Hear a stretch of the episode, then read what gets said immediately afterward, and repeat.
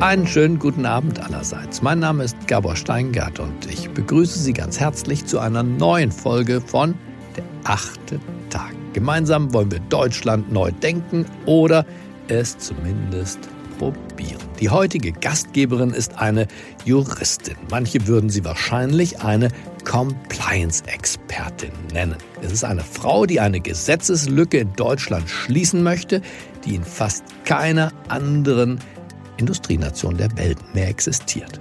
Ja, schön, dass Sie reinhören und dass ich hier sein darf. Mein Name ist Cordula Meckstock. Ich bin Rechtsanwältin und spezialisiert auf die Bereiche Compliance und Unternehmensethik.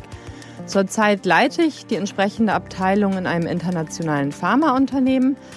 Daneben setze ich mich mit dem Thema auch akademisch auseinander. Ich habe eine Honorarprofessur an der Uni Leipzig, wo ich auch promoviert habe und kann mich so auch akademisch und wissenschaftlich mit dem Thema auseinandersetzen. Meine These ist, wir in Deutschland rennen total unentschlossen hinterher, bezogen auf das Thema Unternehmensethik und das geht so nicht weiter, wenn wir ein attraktiver Standort in Deutschland sein wollen. Cordula Meckenstock fordert eine glasklare Gesetzgebung, an die sich die Unternehmen in Deutschland selbstverständlich halten sollen und bei Verstößen dagegen dann auch verantworten müssen. Sie knüpft dort an, wo Skandalmeldungen anfangen. Es geht heute Abend um Bestechung, um Korruption, um Arbeitsbedingungen fern jeder Moral und um Unternehmen, denen Profit vor Ethik geht. Auch das, liebe Zuhörerinnen und Zuhörer, soll es geben. Nun ist meine erste Frage an Cordula Meckenstock, warum das ein Thema ist, das nicht nur Juristen, sondern uns alle umtreiben sollte.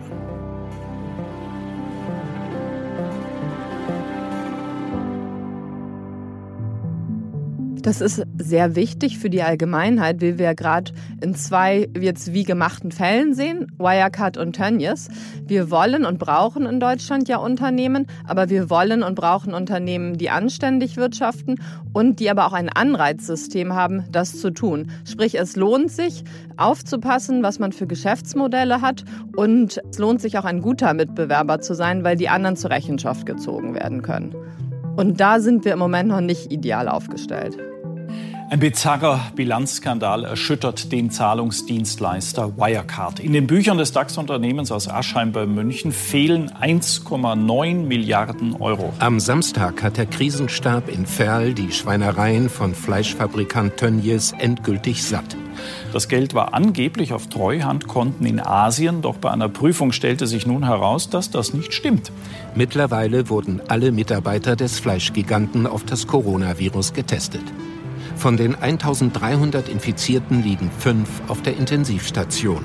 Jetzt ermittelt die Staatsanwaltschaft. Vorstandschef Braun trat mit sofortiger Wirkung zurück. Der Druck auf das Unternehmen wächst. Die Forderungen werden lauter, endlich Schluss zu machen mit Ausbeutung und Tricksereien. Wir haben gerade in Deutschland sozusagen in der Mache ein Gesetz, das wurde auch recht oft umbenannt. Der letzte Titel ist jetzt Gesetz zur Stärkung der Integrität in der Wirtschaft.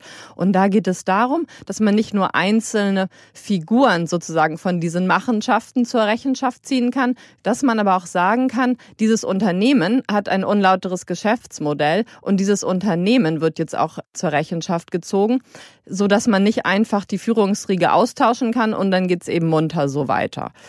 Dieses Gesetz steht in Rede, dass wir das brauchen seit dem Siemens-Skandal 2006. Dann sind sieben Jahre ins Land gegangen, bis ein erster Gesetzesentwurf kam. Das war 2013. Und nun sind wir in der letzten Runde für dieses Gesetz. Und Idee dieses Gesetzes ist, dass man einmal sagt, ein Unternehmen mit einem systemisch falschen, illegitimen, unlauteren Geschäftsmodell, dass ein solches Unternehmen dafür sanktioniert wird. Man muss ein internes System aufbauen, was sowas verhindert. Und was ich noch wichtiger finde, ein Teil ein sehr umstrittener Teil des Gesetzes geht auch dahin, dass man sagt, es gibt Anreize, sozusagen es gibt Milderungsgründe. Wenn man als Unternehmen eine interne Abteilung hat, die sich um Compliance und Ethik kümmert, die Geschäftsmodelle prüft, die recht unabhängig ist, die eine Berichtslinie zum Vorstand und zum Aufsichtsrat hat, die Alarm schlagen kann, die Anlaufstelle ist. Wenn das Unternehmen also sehr viel tut, um systemisch in Ordnung zu sein, dann kann das mildernd angerechnet werden. Denn dann kann man ja sehr gut argumentieren, das ist jetzt eben hier nicht System, siehe, wie das vermutlich bei Tönnies und Wirecard war, sondern das sind Ausreißer. Da sind halt Einzelne aus dem Ruder gelaufen. Wir als Unternehmen strengen uns aber an, dass das System stimmt und das Geschäftsmodell sauber ist, dass Bedenken vorgetragen werden können, dass es jemanden gibt, der da mal kritisch drauf guckt intern. Das ist meines Erachtens total wichtig, damit Unternehmen überhaupt äh, einen Anreiz haben, sich sowas ja auch Teures anzuschaffen intern. Wenn es da gar keine Honorierung für gibt, auch keinen gesetzlichen klaren Rahmen, ist das natürlich sehr viel schwerer durchzusetzen. Auch denen gegenüber, die das Geld verwalten im Unternehmen. Ganz praktisches Beispiel. Ich habe das solche Abteilungen schon öfters intern aufgebaut bei Unternehmen mit internationaler Reichweite und Standort Deutschland. Und dann stehe ich da und habe einen Vorstand und muss mit internationaler Best Practice argumentieren. Ich greife dann zurück auf US-Recht, aufs UK-Recht, auf Italien sogar und sage sozusagen, internationale Best Practice ist, man hat intern diese und diese Elemente, eben eine Abteilung, man macht Trainings, man begleitet Geschäftsmodelle, man hat eine Hotline für Whistleblower, die intern Bedenken äußern wollen und so weiter. Was bringt uns das? Warum sollen wir dafür so viel Geld ausgeben für Experten? Weil wenn uns mal was passiert, wenn die Staatsanwaltschaft kommt, können wir darlegen, wir haben halt alles getan, um uns vorzubereiten und das waren Ausreißer. Und ganz praktisch gesprochen, das enthaftet auch die Führungsetagen. Die Führungsetagen haben eine Aufsichtspflicht, haben die Pflicht, gesetzlich wirtschaften zu lassen. Und wenn sie das darlegen können, dass sie etwas getan haben, dass sie darüber informiert werden, dass sie eingreifen, wenn die Alarmzeichen kommen, dann werden auch diese Führungskräfte und das Unternehmen entlastet. Das ist meines Erachtens ein gutes und faires Modell. Nur problematisch ist, wir haben keinen Gesetzesrahmen dafür gerade in Deutschland das finde ich einfach auch mit unserem Bild, was wir von Deutschland haben, schwer vereinbar, dass wir brauchen und brauchen und brauchen, um da mal Fakten zu schaffen. Und ich denke, viel äh, sind es die wechselnden Koalitionen, die das stets im Koalitionsvertrag haben. Dann gibt es Entwürfe, dann werden die diskutiert, dann schaffen die sozusagen nicht bis äh, zum äh, Schluss der Koalition verabschiedet zu werden. Dann gibt es natürlich auch Lobbyisten im konkreten Verfahren. Deswegen bin ich auch wirklich ziemlich aufgebracht und enttäuscht, war es so, dass es eine lange Anhörungsphase gab und viele, gerade Unternehmensjuristen wie ich, haben sich da Gedanken gemacht, Stellungnahmen geschrieben und die wurden dann eingereicht. Naja, und vier Tage später war der Regierungsentwurf draußen. Und wir sind alle kollektiv vom Stuhl gefallen, denn das kann ja keiner gelesen haben. Und ich finde das eben auch als Standortbetrachtung ein Armutszeugnis. Stichworte wirklich fehlende Klarheit, fehlende Anreizsysteme, fehlende internationale Vergleichbarkeit. Es wäre schon so ein bisschen veraltet, wenn es rauskommt. Und wer profitieren würde, wären halt die diversen Zertifizierer, Berater und so weiter und nicht Unternehmen, so ein Mittelständler, der einfach weiß, A, B, C, D, das sollte ich mir angucken, da sollte ich mal Geld für in die Hand nehmen, dann helfe ich mir und dann helfe ich mir aber auch in der Krise.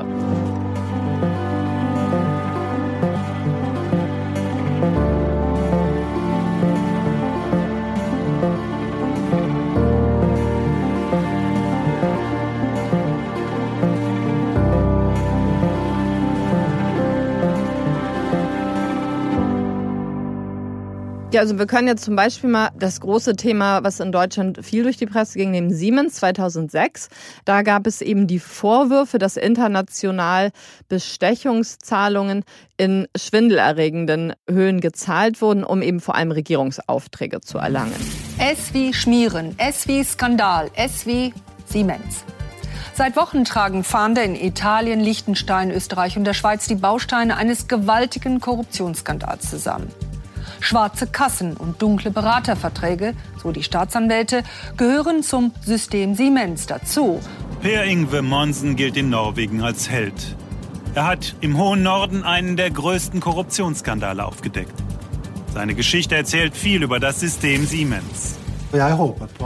Ich hatte gehofft, dass das Compliance Office eine Untersuchung in die Wege leiten würde, um herauszufinden, ob meine Behauptungen stimmen. Aber es ist nichts passiert. Monsen hielt sich strikt an den Dienstweg informierte zuerst seine Vorgesetzten in Oslo über die dubiosen Abrechnungsmethoden und wurde gefeuert. Und da wurde eben von Seiten Deutschlands ermittelt, aber noch viel stärker aus den USA heraus. Siemens war an der US-Börse notiert damals und entsprechend gab es einen Anknüpfungspunkt. Die USA haben sehr viel schärfer geschossen, was die Folgen fürs Unternehmen gerade anging. Viel, viel höhere Strafzahlungen verhängt. Die haben dann auch, das ist eine Sanktion dort, einen Compliance-Monitor geschickt. Das ist sozusagen ein Aufpasser, der vier Jahre das Unternehmen betreut und eben den Aufbau so eines internen ähm, Compliance-Systems betrachtet, Berichte schreibt, gute Tipps gibt und so weiter. Was haben wir in Deutschland gebracht? Wir haben das Ganze aus der Not heraus nach dem Ordnungswidrigkeitengesetz abgewickelt. Das Ordnungswidrigkeitengesetz kennen die meisten Leute vom Falschparken. Das ist administratives Unrecht, gerade kein Strafrecht.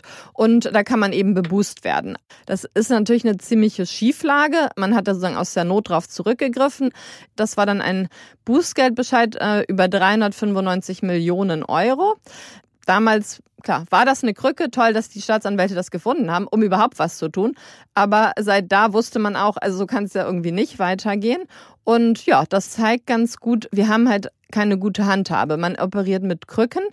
Anderes Beispiel, Italien, sicherlich oftmals kein Vorreiter in Sachen Compliance und Unternehmensethik. Die haben aber immerhin seit 2001 ein Gesetz und wenden das auch schon an. Da werden jetzt schon äh, Großverfahren geführt gegen Unternehmen aufgrund dieses Gesetzes.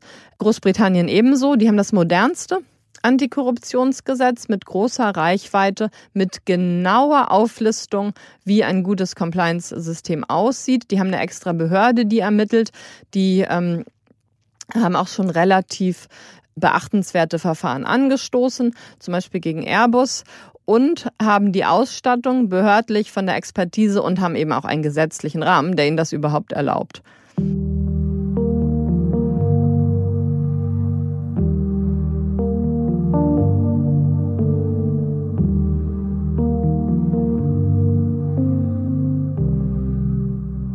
Mir hat also zum Glück noch nie ein Vorstand gesagt, jetzt wurschtel das mal irgendwie hin und ähm, das soll jetzt gut aussehen. Wie es wirklich aussieht, interessiert mich überhaupt nicht. Da ist schon der Wille da. Es will jeder auch den Rückenwind des Gesetzes haben.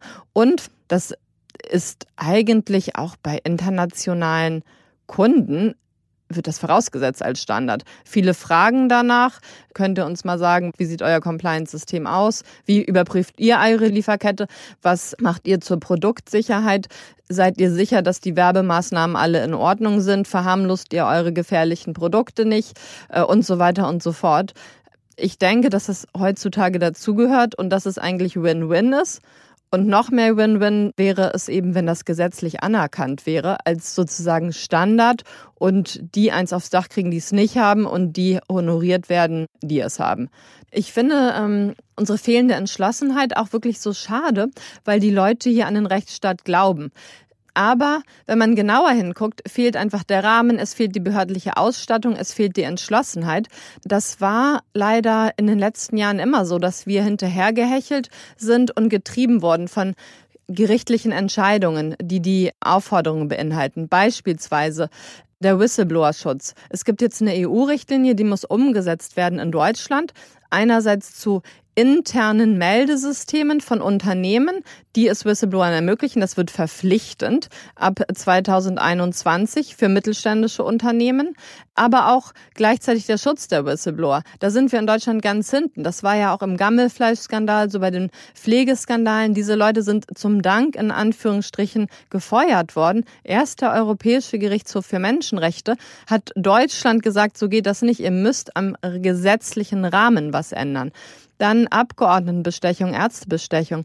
Die Abgeordnetenbestechung ist seit 2014 ein Straftatbestand, nachdem diverse Gremien Druck gemacht haben auf, aus internationaler Umgebung und es eine Initiative gab von 26 DAX-Unternehmen, die geschrieben haben an den Bundestag, dass es ihnen peinlich ist, dass ähm, die da immer noch nicht zurande gekommen sind.